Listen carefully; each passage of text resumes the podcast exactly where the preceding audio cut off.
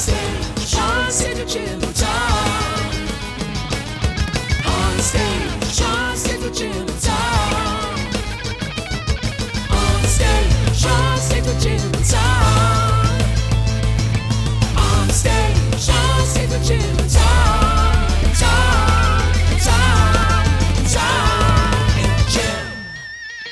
we welcome Ash Pal and her band to the stage of the Phoenix Theater. Ash's lyrics are thoughtful reflections that explore the interwoven feelings of loss and joy. And tonight, we'll explore what she's put of herself into this music. And after that, she'll play with this band a set of it. Please welcome to the program, Ash Pal. Welcome. Thank you, Jim, Tom. This is so fun. Thanks for having us. We're thrilled to have you. Before you started performing tonight, uh, you, uh, you asked me what the meaning of life was in sort of a fun, bantery way, and I said, "Well, when I we get to the serious. when we get to the interview, we'll deal with that. But first, we have to do the performance because we record the songs before the interview. Anyway, uh, you shared with me a quote from the Count of Monte Cristo by Alexander Dumas, So and um, you two were having a debate between the performance and the interview. And when I say you two, I say Rob and I say Ash. So I'd like to read that quote, and then I'd like to give you both a chance to debate this. Um, and you know, we're just starting the episode in a light way, in a fun way. So here's the quote. It's a uh, it's a real thinker. Uh, it goes as follows.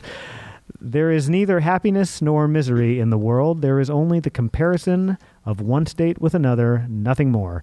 He who has felt the deepest grief is best able to experience supreme happiness. We must have felt what it is to die, Morrel, that we may appreciate the enjoyments of life. Live, then, and be happy, beloved children of my heart, and never forget that until the day God will design to reveal the future to man, all human wisdom is contained in these two words wait and hope. Who would like to go first? That is a lot. Ash, take it away. Well, to start with, I think everything's relative, right? I mean, everything uh, puts, you know, everything else into perspective. I think without feeling despair, you don't really have a, uh sense of what joy is. Um, and I think in general, um, maybe because I tend towards extremes, but I think every extreme you know feeling gives gives way to um, being able to feel the opposite. Um, it's kind of like like a sine cosine curve. Um, so in that sense, I think he's hitting on something. Okay, right. and a rebuttal. So yeah, uh, to preface, Because there was a disagreement. yeah, definitely. And if I can preface this by saying that all the ups and downs I've experienced, like with you, and I see in your music, I love going on that ride, and I I'm totally with you. But as far as like the general human experience goes, like I think like there's plenty of cases where like experiencing the deepest grief reduces your ability to experience the highest of highs. Uh, like you can be traumatized and stuff. There's like it's a romantic kind of uh, idea that Dumas is getting at, I think, and I don't think it like bear has any scientific basis. I feel like we're hardwired. Good feelings and stuff go to them. Pain go away, and uh, having a whole ton of pain in your life does not make uh, having happy times a billion times better. You should try and have happy times, I think, and avoid. Maybe it can give you more pain. appreciation, but I don't think it's necessary. So I Um, agree with you, but I like your points as well. I am a romantic. I'm a total romantic. And I, the album, which we'll discuss plenty throughout this episode, uh, really touches on sort of the the extremes, the uh, the interwoven feelings, and all of that. So this was actually like a very appropriate quote to begin with. I mean, I would guess Ash that you feel that uh, to be alive is not to be flat, is not to just like be in the center. To be alive is to have the highs and to have the lows. And that is sort of the joy and sorrow of, of, of, of this existence. But you know, in, in this part of our history, I wonder if that's possible. I mean, you can go to, uh, let's start with Happy, the happy child who has never known grief. Does that mean the child is not happy? Child does not understand happiness. And there are other, there's the other side of the extreme. There are children in places like Somalia that maybe have never felt happiness. And does that mean they can't feel grief? They don't understand their very grief. Hmm. And I wonder how that comparison works. Plus, like every writer, they're fine until they pass it off in the end when he says, So live and be happy. Hmm. Well, how can that? Then he is assuming that that person has been very grievous, has felt much grief, or what does he know about this person he's telling to live and be happy? Is he telling me that? Does he know that I felt grief or not felt grief? Because he is. When Dumas wrote these books in the 1800s, he was communicating with us here today in 2018. Well, screw you, Alexander. You have no idea whether I felt grief or not. It's just writers do that, and you can see that in movies all the time, where they absolutely will make a point in one scene, and the very next point they'll just totally blow it off for the experience of the movie. But I mean, I, love that paradox, though. You know, That was great. That was Yeah. very well said. Jim, help me out. what do you mean you love that paradox? oh, you know, like I contradict myself all the time, and I think um, when he when he's going on about um, these these two extremes and uh, and coming out out of that saying so live and, and be happy it's like ultimately he wants to be happy Yeah. but i think he's also very uh, he's got a lot of turmoil going on inside and it doesn't help that he's built his um, you know life on revenge and that's a whole other dynamic um, i would like to not live with revenge but um, But what about the pure state itself? A Right, child, a child that is happy is, is happy, or is that child not happy because it doesn't understand grief? Well, I think that's hard to that's a hard question because we're not constantly going through life thinking like, "Oh, am I happy right now? Am I experiencing despair?" Like, you know, it's also kind of in retrospect. I think when we are able to reflect and be like, "Oh yeah, that was a uh, not a great time." I mean, I guess you feel that in the moment too, but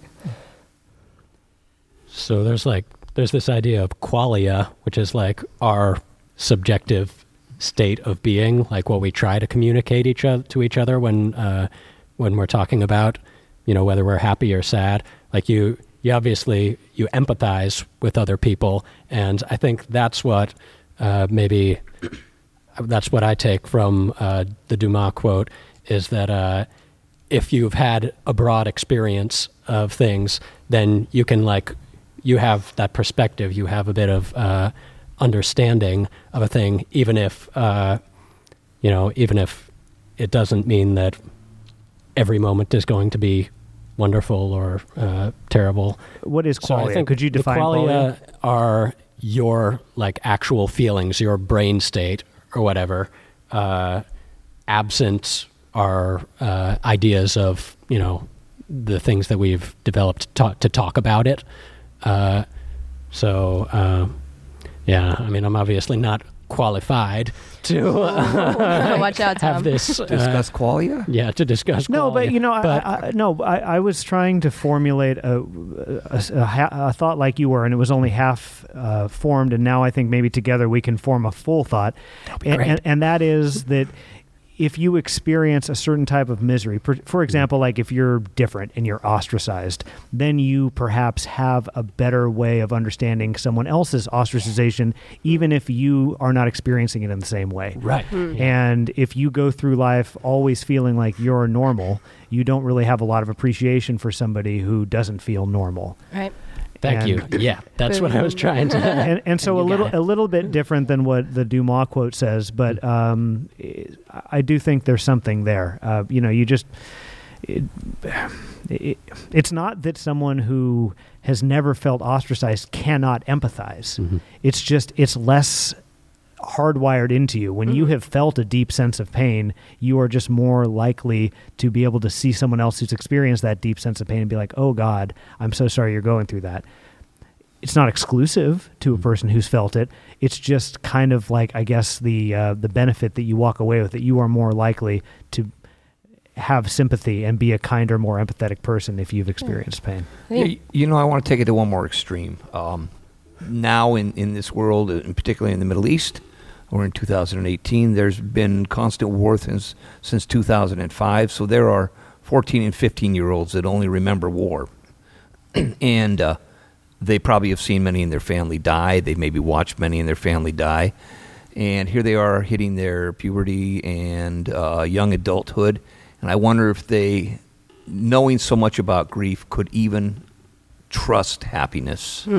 Will they ever truly feel happiness at this point in their lives? Maybe down the road. But right now, there might be moments where they are talking and laughing with their friends or their family. But do they do they unguard themselves? Do they do they make allow themselves to be free to feel that moment? And I don't know if that's if that's possible for some of those kids. Or I think that's kind of what you were getting at earlier, Rob. I It's think that was why I had an initial visceral reaction of this is a wrong idea. This is a romantic Yeah. period idea that you know, And, doesn't you know- survive contact. And again, and this is my problem with Victor Hugo, because these guys are writing romanticism at a time where there were people living in the streets of France that, oh, boy, were they not having a happy time. Yeah. And were there those folk that would that would ever trust their happiness? Uh, Let's let's drink and sing tonight because tomorrow I'll be dead. Well, how happy are you going to be tonight? and so you know, and and uh, and Victor Hugo. I mean, Les Miserables was one of my favorite books, and I had a great time when I read it in high school and tried to decipher it, and I totally didn't get it. but in the end, when Marius, after he becomes a fighter for the rights of the downtrodden, ends up getting married in a uh, ends up inheriting a great amount of money and getting married in a very lavish uh, wedding, and then absolutely throwing the bums out of the wedding. Ah, and, and Victor Hugo didn't even get it himself. So I don't know if I trust the, the this the sensibilities of, of those writer of the romantic writers and, and uh, What do you It's mean? coming from a place of like privilege. it's coming from a place of privilege, and, and so while they pretend like they're looking down at the down, downtrodden and hoping for them, are they? I mean, they are going back to their homes at the end of the night. Did they lift anyone from the streets? Really? I don't recall that uh, hearing about that with Dumas or even Victor Hugo or even uh, um, oh gosh, uh, Britt uh, Dickens. Hmm. Did they ever take the point? I mean, they made a lot of money writing about those people. I wonder if they ever made it a point to help any of those people. And maybe they did. I don't know. Well, I, I guess what I would say is maybe this quote and this argument doesn't stand up to extreme, extreme, extreme tragedy where, uh, you know, death and destruction in war torn Which countries. lives in this world And it- day. And it does. Um, and I think that should be honored. But also for the people who haven't experienced the extreme tragedy, I think that in, in like smaller, more emotional ways, this maybe applies better.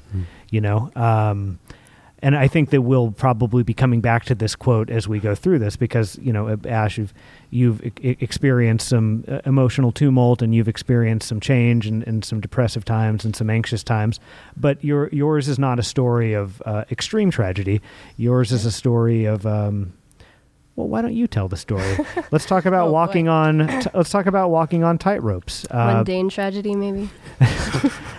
well, you know, I mean, all, uh, look, just because it isn't as bad as some of the worst cases we've talked about, doesn't mean that it's not, we were going there.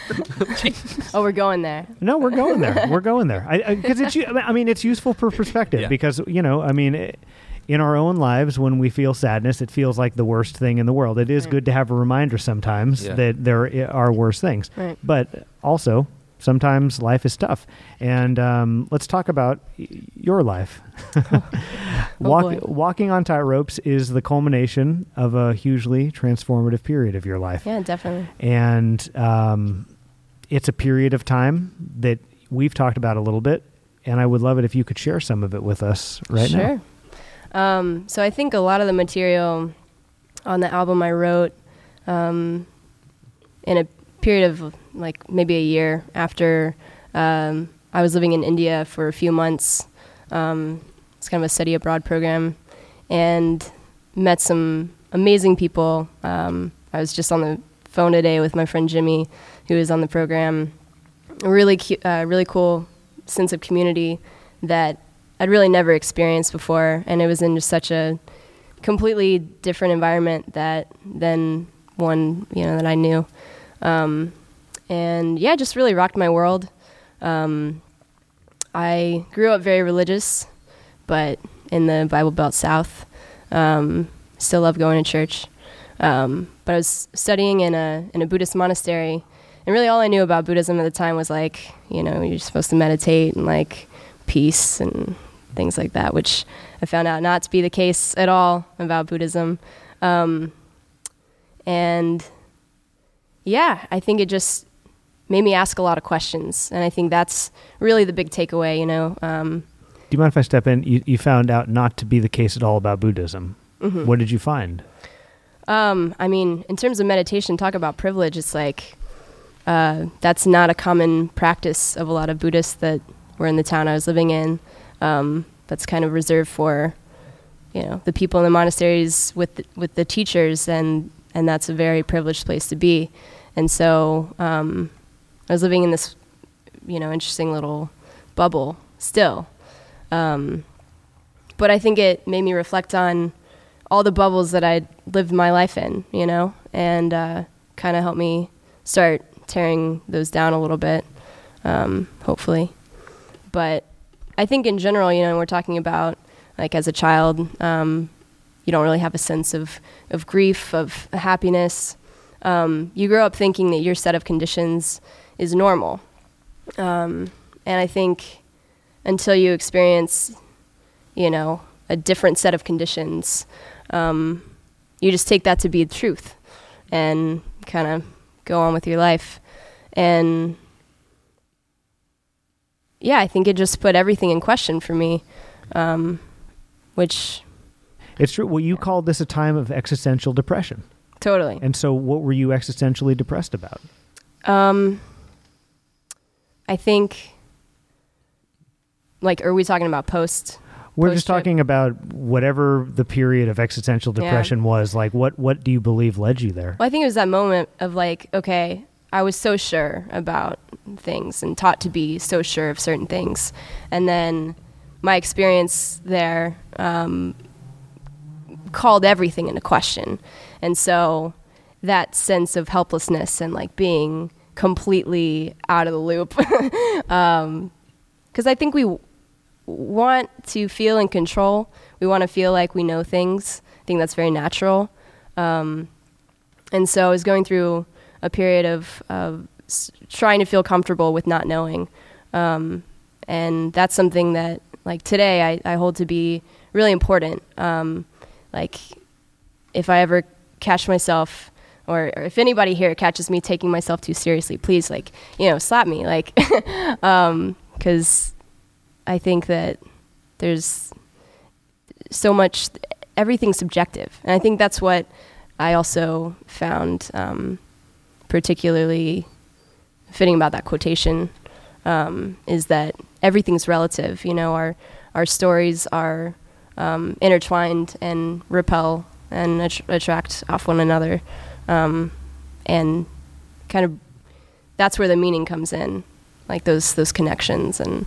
Um, Did you feel like you were hung up on the identity of who you were, and that was kind of like a blocking point for some things? maybe, yeah. Because you you mentioned that uh, you're from Nashville, right? Mhm. And to be a singer songwriter is like a stereotype. Oh, there. totally, And yeah. just kind of felt like that's not me. I mean, that's not—I'm not going to do that.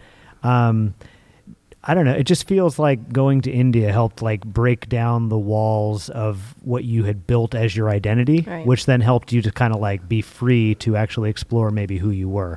Yeah, and I think music was actually a big part of that. Um, like, yeah, when I first got to college, I, you know, I had my guitar and I'd play in my dorm room, and um, I started playing a lot more actually. So I was like, oh, I guess not everybody plays guitar, and not everybody's like walking around like singing harmonies and shit. Like, oh, I'm glad you mentioned that because you said in India you this was the other half of it. Like you did the personal work, but you also said you found a community there and a sense of community rather in music that you'd never really experienced before. totally.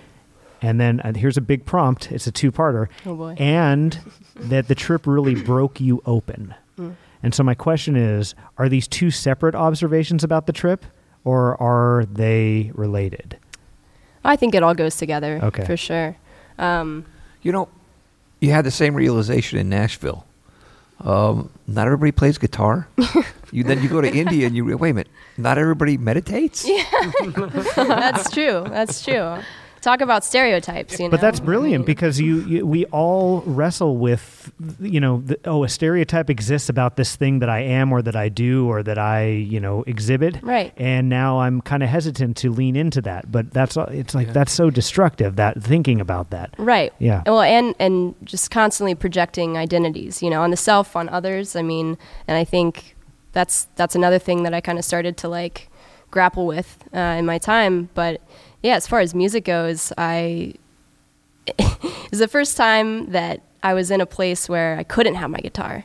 You know, um, I was living in a monastery. You couldn't really even sing. I mean, we like did, but um, I I had to go into the town over to like a weekend. I was like, I can't do this. Like, I gotta I gotta play music. And uh, so I went over to the town over with a friend of mine, um, and I got a cheap guitar, and he got some drums, and we stored them at our friend Cuckoo's house, um, where we you know would go down and like play music whenever we had breaks, and a group would go and sing, and it was just yeah, it was a sense of community I'd never felt, um, even being in Nashville. And I think partly that was because I was really closed off growing up. I didn't really let myself go there. Um, but yeah, that, that feeling really kind of shifted things. I guess what I'm getting at, and, and, sorry to just like harp on this India trip, but I, what I'm getting at is it just seems like this trip fundamentally changed you and cast the mold for the person that you are here today. And it feels like this album w- was basically written because of that journey. Are those statements true? I, yeah, I think so. All right, I, I do have one uh, personal question. You you talked about how the experience as a whole rocked your world as a sheltered, closeted chick growing up in the Bible Belt Oh, South. You did, um, and I can edit it out if it's too much. No, that's but true. did that trip cause a shift in terms of you know being comfortable with sexuality? Yeah, definitely. Yep. And so that that that really resonated with me because you know whenever I felt a discomfort about my own sexuality, there was a lot of rationalizing for me, and maybe this resonates with you about uh, how it's separate from my identity. And as I've grown older, I, I, I've realized that it's like you don't really get the full picture of the person without it. Right. It doesn't have to be the whole thing, but like it's it's an important part, and, and any part of you is going to be important. So, um, I think that's the fear too, though, of like, oh, this is going to define you, you know? And it's like, one hundred percent. and I didn't want that to define me. So I think that was partly me kind of, uh, I was getting in the way of myself, you know? It's a weird thing. It's like when Yeah. you hear yourself say it, you're like, that is a dumb thing to build my life around. Yeah. Because of course it's not going to. There's so many aspects to you or to anybody. But And, it- and it shouldn't have to, you know? So there's this feeling of like, oh, I'm just not going to deal with that. yeah, absolutely. I, I know it well. You know, I want to I want to backtrack a little bit. Um, do you notice? Did you notice between America and India a- difference in the way they relate to happiness and sadness? That's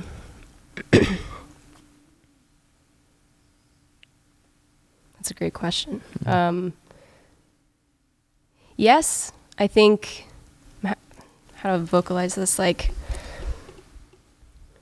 I think, at least uh, from my experience there, I saw a lot of more like community oriented living, both like where I was in the monastery and in the village that I was living in. Um, you know, people living with their families and and and bigger networks of people, and so and like we're everything is so individualized here, um, and I think that kind of goes along with this notion of like self identity and and knowing who you are and like really um, projecting that, and I think it's maybe more fluid there, which is um, One difference might be that uh, if you're living in a more communal and more family area, not only do you know who you are, but so do so many other people. I would imagine, sure. especially when it's family. Right. You- You're not. There's nowhere to hide. You know, you're not hiding yourself. Yeah. Um, well, ma- might I mean, make you feel more comfortable with yourself. although I guess like there are certain aspects in which you do have to hide. You know, hide correct. yourself even more. Yeah, that's true. Um, so it's that paradox. That, They do have the social social uh, rules that are quite different. Right. Did you experience the caste system at all while you were there? Again, I was kind of bubbled. Yeah. Yeah, But the bubble from al- afar maybe. also changed not only like how you viewed yourself, but how you viewed the world around you. And this may actually tie in really well to your question, Tom. Um, you talked about the time in the monastery and like when you slowed down, and especially when you got back to New York, just the perspective of like how you process time and how you process priorities. Could you go into that a little bit? yeah, I think um, life really slowed down for me there. And I was also like, I was in an environment in which that was kind of, it was designed to do that. You know, I realized that's not everybody's lived experience there. Because you have to, you know, work hard and, and make a living and, and, um, you know, adult, which starting to figure out about. But, um, yeah, I think it just made me like pause and kind of it was a time of reflection, obviously, and I was sitting with myself a lot, which was really, uh, really difficult and frustrating, you know, and starting to realize my my block, like all the ways in which I was blocking myself. Um, so in that way, I think it really broke me open.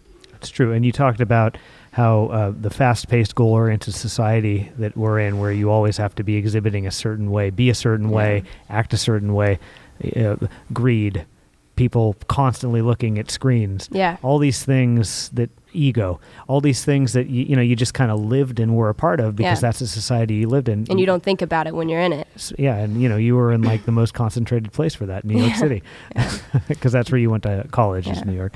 Um, It was it was like an hour and a half out of the city, but I did spend a lot of time actually in New York City too. So Yes. let me ask you about mindfulness and how this relates to a tune that uh, I heard you play already, the acoustic tune you guys did. Uh, you got a great hook where the two of you were harmonizing. what What are the words to that hook? Um, Now I'm bound to nowhere. Correct. there you are. Uh, in America, this is a song about traveling in America. Now I'm bound to nowhere. Would that occur in in, in uh, India? That occur as easily in India in that in their style of life. Mm, that's a, another great question. Um, maybe not, because I think here we're we're uh, conditioned to think that there is a goal, there's somewhere you're trying to get, there's a person you're trying to be, like an end, you know, product of yourself or something, and like this is all just preparation for a better self in the future, and Somewhere to go. yeah, yeah. Ah, Uh, so we're always looking ahead, and I think that's also what I meant about like, uh, like slowing down a little bit because there is a sense of, of presence and like being where you are. And I think I, I was never even taught that concept growing up. You know, like just be where you are. Like that's ridiculous. You know, I've got to be over there. I've got to be doing something else. I've got to be, you know, writing that paper, like going to practice, and um, there was no room for that. You know. And, and be where you are is essentially what? I mean, it's just like enjoy the moment. Is it deeper than enjoy the moment? Um, Is it just being? I, I mean, is that the extent of be where you are? Ooh, I know. there's another album coming out. yeah, it's going nowhere. Um, yeah, I think I mean on a surface level, just like yeah, appreciating like you know being here, sitting at this table, like talking to you beautiful people, like, um, but also a sense of being in that, like feeling comfortable in yourself. Like I think that's really hard. Um, I still struggle with that all the time, um, but trying. Kind of two part question uh, that relates to that. What was your faith and relationship to religion like before this trip? Hmm. And did this trip affect that? Hmm. Um, that's loaded. uh,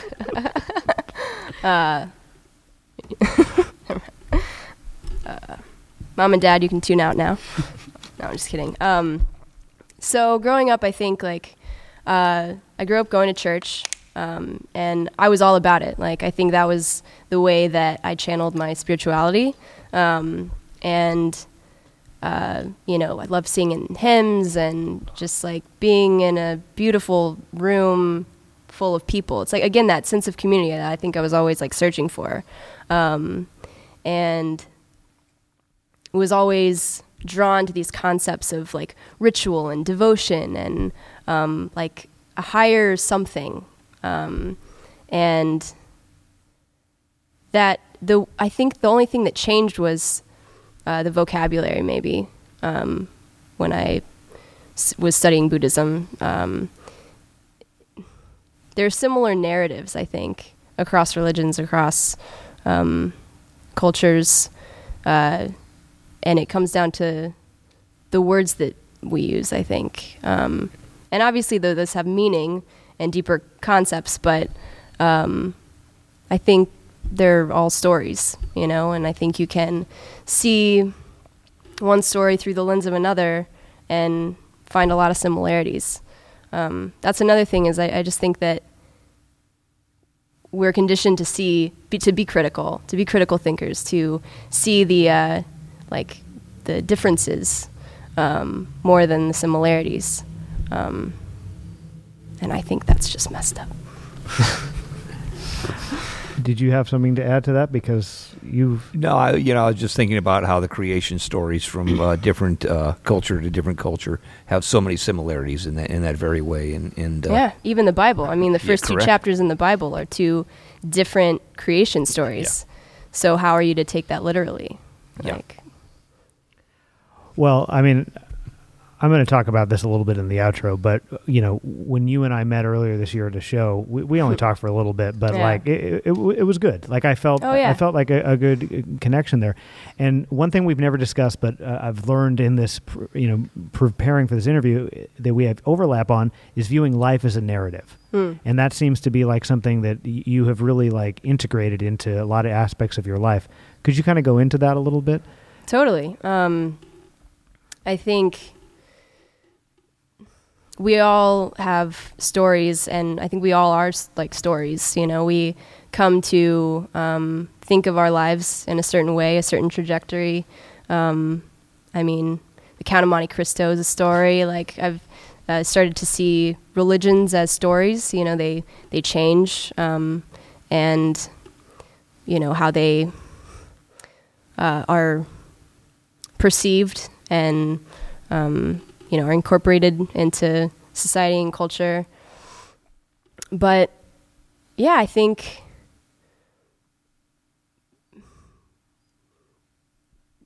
we're all just interweaving stories. I, I don't know. Do you want to expound on that? that's a great great line. It's true. Yeah. I mean, uh, I I have friends who really don't like this thing that I do, and that is uh, when there's like different people in my life, and like I'm really fascinated by this new person I've met, or this new aspect, or this kind of ongoing drama. I refer to them as storylines. It's like like like I'm really liking the Ash Powell. I'm really liking the Ash Powell storyline right now. Well, I have a storyline with your mother, Emily. I'm I really liking the. Kathy Studden storyline. Uh, we won't go too deep into it, but but that's like an ideal example of what I'm talking about. Absolutely. Um, I, I at the same show I met Ash, I met Emily's mother, and Emily's mother and I talked for an hour and a half about Emily's mother's dating life, and she grilled me a little bit, and I grilled her a little bit, and we, I learned about the guys she was seeing, and uh, from that we've uh, we've we've become Facebook friends, and I'm really loving the Kathy Studden storyline. She's amazing, and her life is a great story. Exactly. It is. And I think the criticism that some friends of mine would would give to me on doing that is that it sort of diminishes like the fullness of a person's life and existence to just say it's a storyline. And and I get that, but that's not my intent, you know. My my intent is like it's fa- storylines are fascinating. Oh, yeah. They're- that's like And that's what the world And- is, you know. Jim, you're fascinating to watch when you're doing. it. I've I've brought it up before. You met that one young musician uh, in the lobby upstairs, and uh, this kid I was over.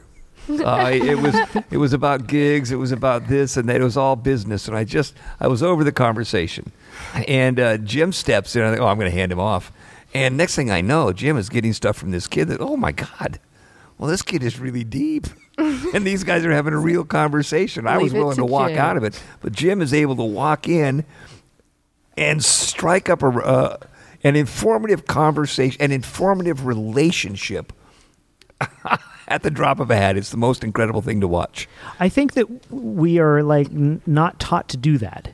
And I and I think that that's a problem. I think uh, uh, maybe not everybody's interested in gaining over his business or whatever. And to me, it's not even really like business. No, it's that's just not what it it's is. it's connection. You know. Yeah. It's relating. And and I think that we're we're taught that like community and connection happens in only very narrow ways. It happens at church. Right. You know, it happens in your immediate family. And I, I just I, I fundamentally disagree that you can't have a really cool connection with a stranger. the English language is, is such a noun based language, you know, and I think that um, stories imply like motion and more like verbs and action. And so I think that it's a more like full way of seeing a, as a human, not as like these nouns or these descriptors, but like as a journey, you know, like how did you get here? Like, how are we all sitting at the same table? That's crazy, you know? And, and when you really look at it and you and you zoom out and you and you think about it and you trace it, sometimes it's like the weirdest thing. You met a person one day at one point, and then all of a sudden, Yeah. twenty steps later, you're living in the Bay Area. Yeah. You know, you're, and we can get into how you you two met.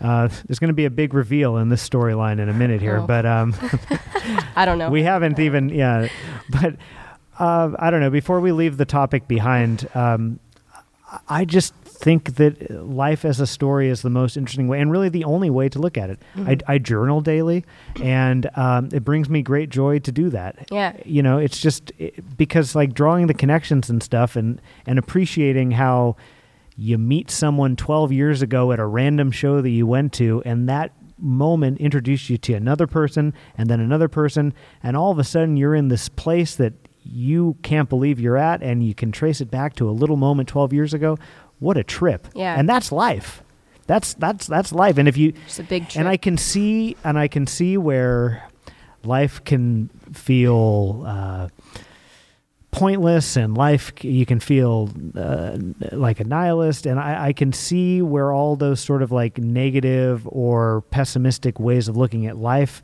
pop up when you don't frame it as this remarkable tapestry of 7 billion storylines all overlapping and interweaving Yeah. i mean it's it's fascinating and you said it. I mean, it, it is an, another frame. Like, and you can choose how you look at life and look at situation.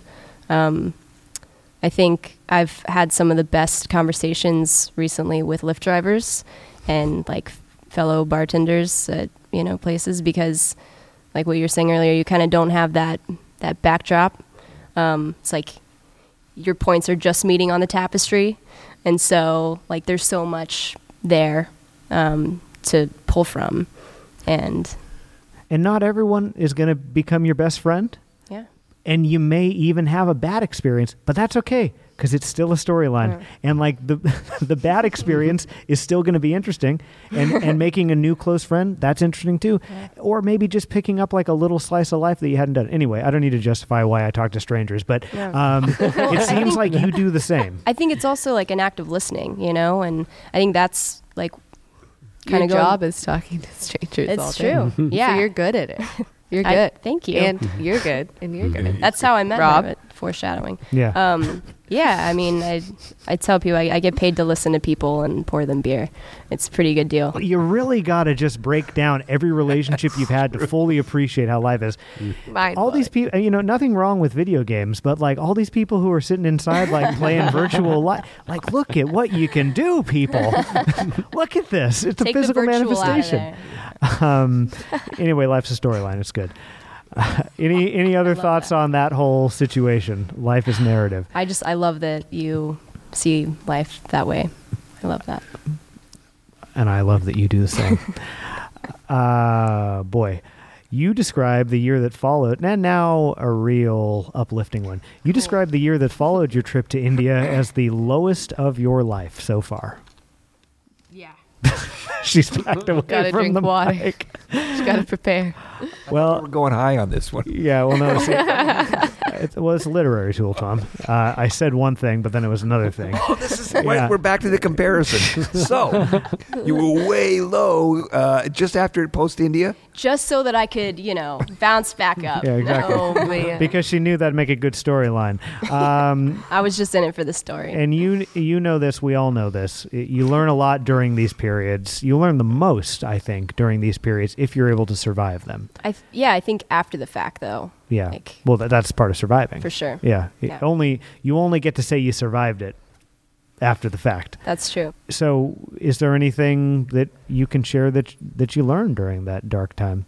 Because what you learned during that dark time led to the album that we will eventually discuss. We're getting there. yeah. Well, I mean, we pretty Yeah. much are discussing it right now, but Yeah. I th- yeah, I mean, I think you know, having this experience that like called everything in my life into question, coming back um, into the same bubble that I had had been in, but it was like I was in the same place, but everything looked different. Uh, everything seemed different, and I think a lot of things were like kind of changing in my life personally too. Like I was kind of after the fact dealing with with a breakup and also coming to terms with like my sexuality and my parents were getting a divorce and like I was back in school and had kind of like realized how much of a bubble that was. And um yeah i felt like i was just kind of like up against uh like everything in my life at that point you know? I was meeting everything with tension. Um and definitely not seeing the the beauty in those storylines. Um everything like i guess was unfamiliar that should be familiar you know? Um, and that's like a very unsettling feeling. I want to go into the poetry of your song or of your album title um, because I think that it's a really beautiful visual. But I just want to say something that I heard a drag queen say once that I really like about sexuality, and it's uh, we spend the first half of our lives, uh, the non-straights, uh, not wanting to tell anybody that we're gay, and then we spend the second half of our lives wanting to tell everybody that we're gay. um, I love that. Walking on Tightropes is the name of the album, and there's some poetry in that title. Could you kind of go into that a little Hmm. bit? um, i think a tightrope not only implies like a height from which you can fall but there's this gentle act of walking across it. Like it's a very um, like intentional and precarious act. Um, and yeah i think it was an image that really like captured kind of how i was feeling at the time. Um, and like being caught between those extremes those lows and the highs and um, kind of bouncing off everything like being suspended in the air is something about that Yeah, I mean it's a dangerous, chaotic world, yeah you know, and you have to you have to walk on this thing, and you're being pulled in the good and the bad, and Yeah. it's really, you really just in, if you get pulled to one way or the other, you're going to fall off, and that that's kind of what I I took away from it. Hmm. Uh, you talk about natural contradictions in life that you enjoy. here we Um, go There it is. Um, do you have anything else to say about that album and the- messages found within it, or anything that feels really poignant to you now? It's been two years since you recorded that album. yeah Yeah, I think so. Um, maybe even three. Yeah, I think I, I released it about a year after. Yeah. Um, but just yeah, I think you kind of said it earlier about these contradictory feelings of loss and joy, and like how those relate to each other and how those um, go together. And I think that like I see so much beauty in that time that I said was the lowest of my lows. You know, I mean, uh, I would do it again. That's maybe a weird way to put it, but like, I don't want to be here now without it. You know, because Well, I think that and you wouldn't be. Yeah. You know, I mean, isn't isn't that a funny thing? It's like you you would never trade what you learned from the tragedy. You hated mm-hmm. experiencing the tragedy. Oh, yeah. Some days you probably Sucks woke when you're going through it. Yeah, exactly. But y- you would never not go through it because you Yeah. wouldn't have the experience you have now, and and hopefully you feel more peace in your own shoes than you did prior to it. I do. I Yeah. do. And and that's fascinating. But I think a juicier storyline would be, how did you meet your drummer? Um, well, I, I'm a bartender. Yes. Um, and and uh, yeah, I, w- I had this cute regular um, come in every like Every There's- day you were open? No, Pre- just pretty kidding. much, actually. Just and uh, yeah, I I don't know how to read people, so I just like didn't know what was I was trying on. to flirt with her for at least two months. I had no idea. Like at at least. God, if She I was, not listening to picking this it right up. now, I would be so titillated by that reveal right there. It's like, whoa, wait, wait, wait, wait, wait a minute, wait a minute. Okay, but she's the drummer. she she is. But- She's a, my, but wait, there's more. Oh yeah, So- so- I mean, we're getting a- ahead yeah. of ourselves. No, no, that's good. yeah. So you were trying to flirt with this I person. was really trying to flirt with her. She was not. I don't. I don't know. I was like, she must have a girlfriend or something, and um, I was just too scared to be like, hey, because I went there all the time. I actually thought her friend was flirting with me.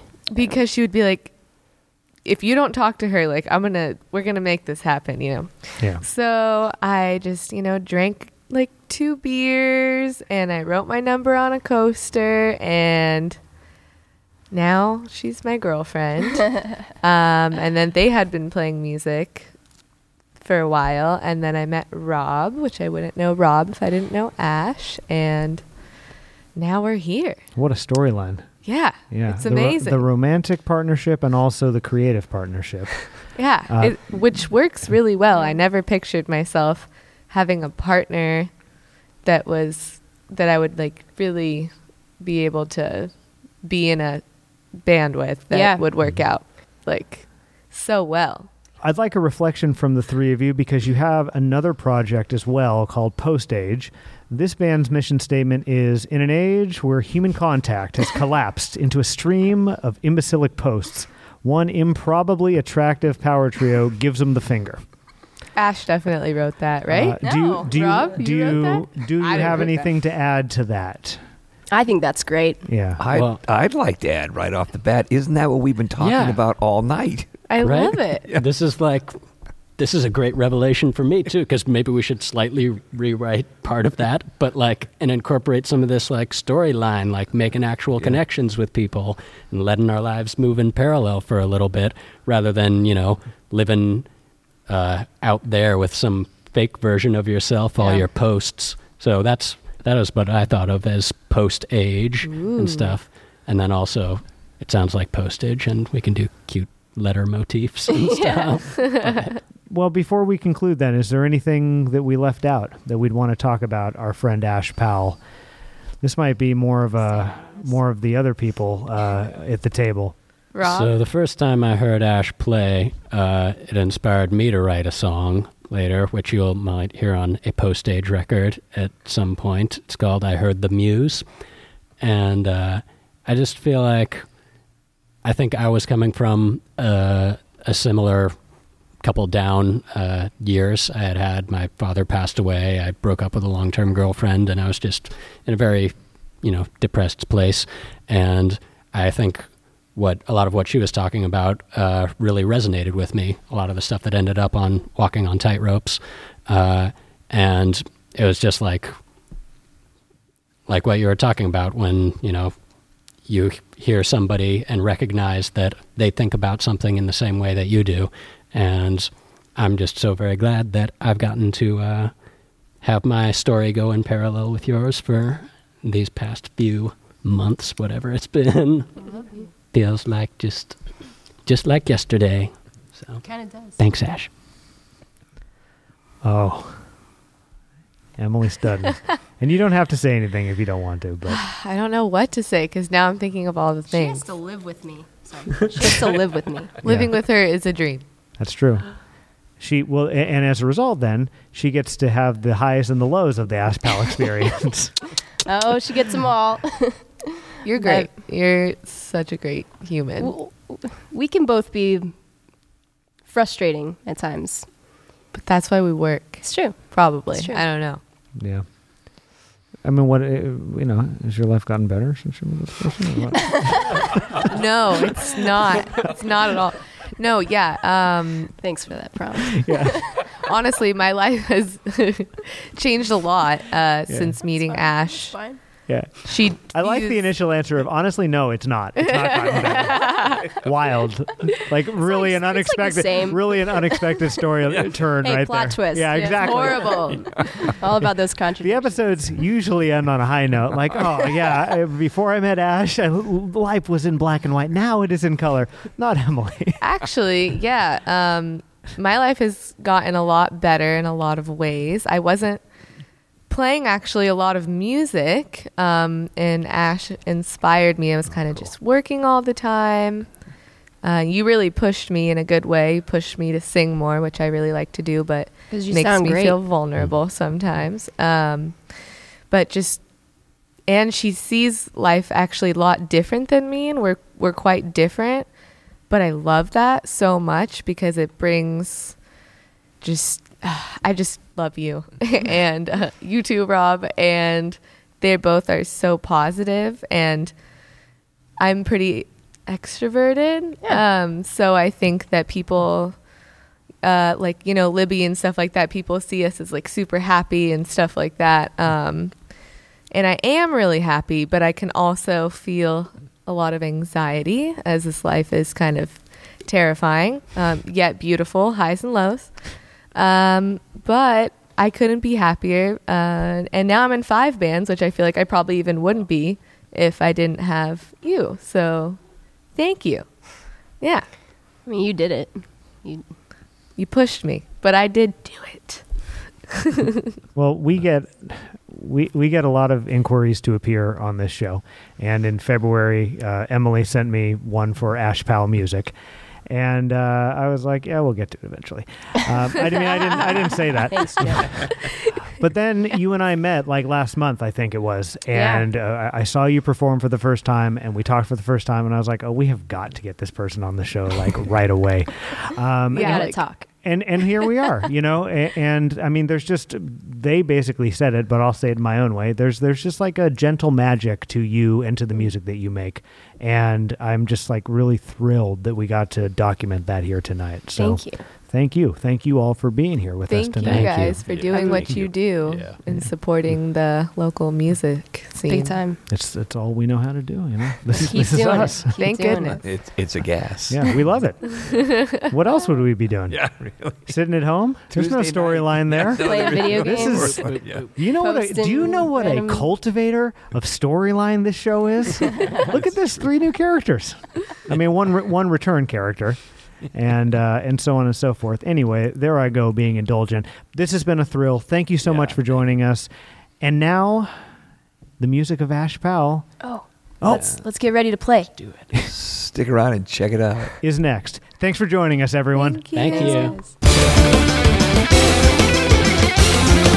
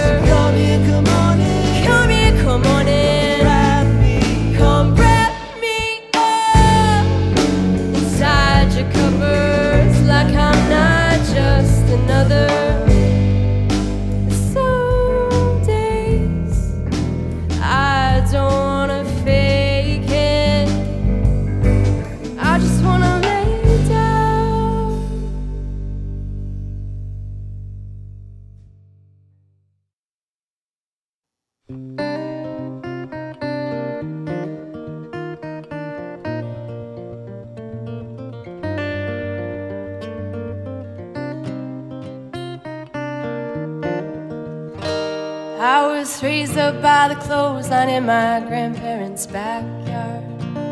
Climbed just high enough to see those car park signs.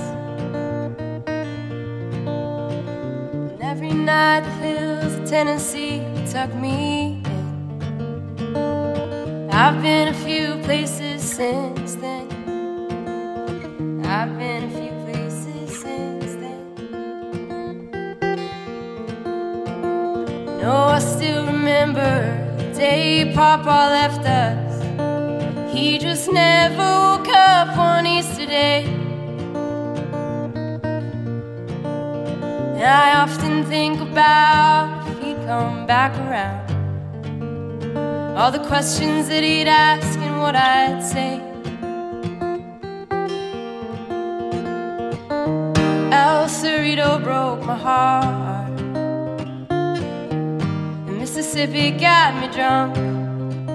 New York was never quite home. It was a start. Now I'm bound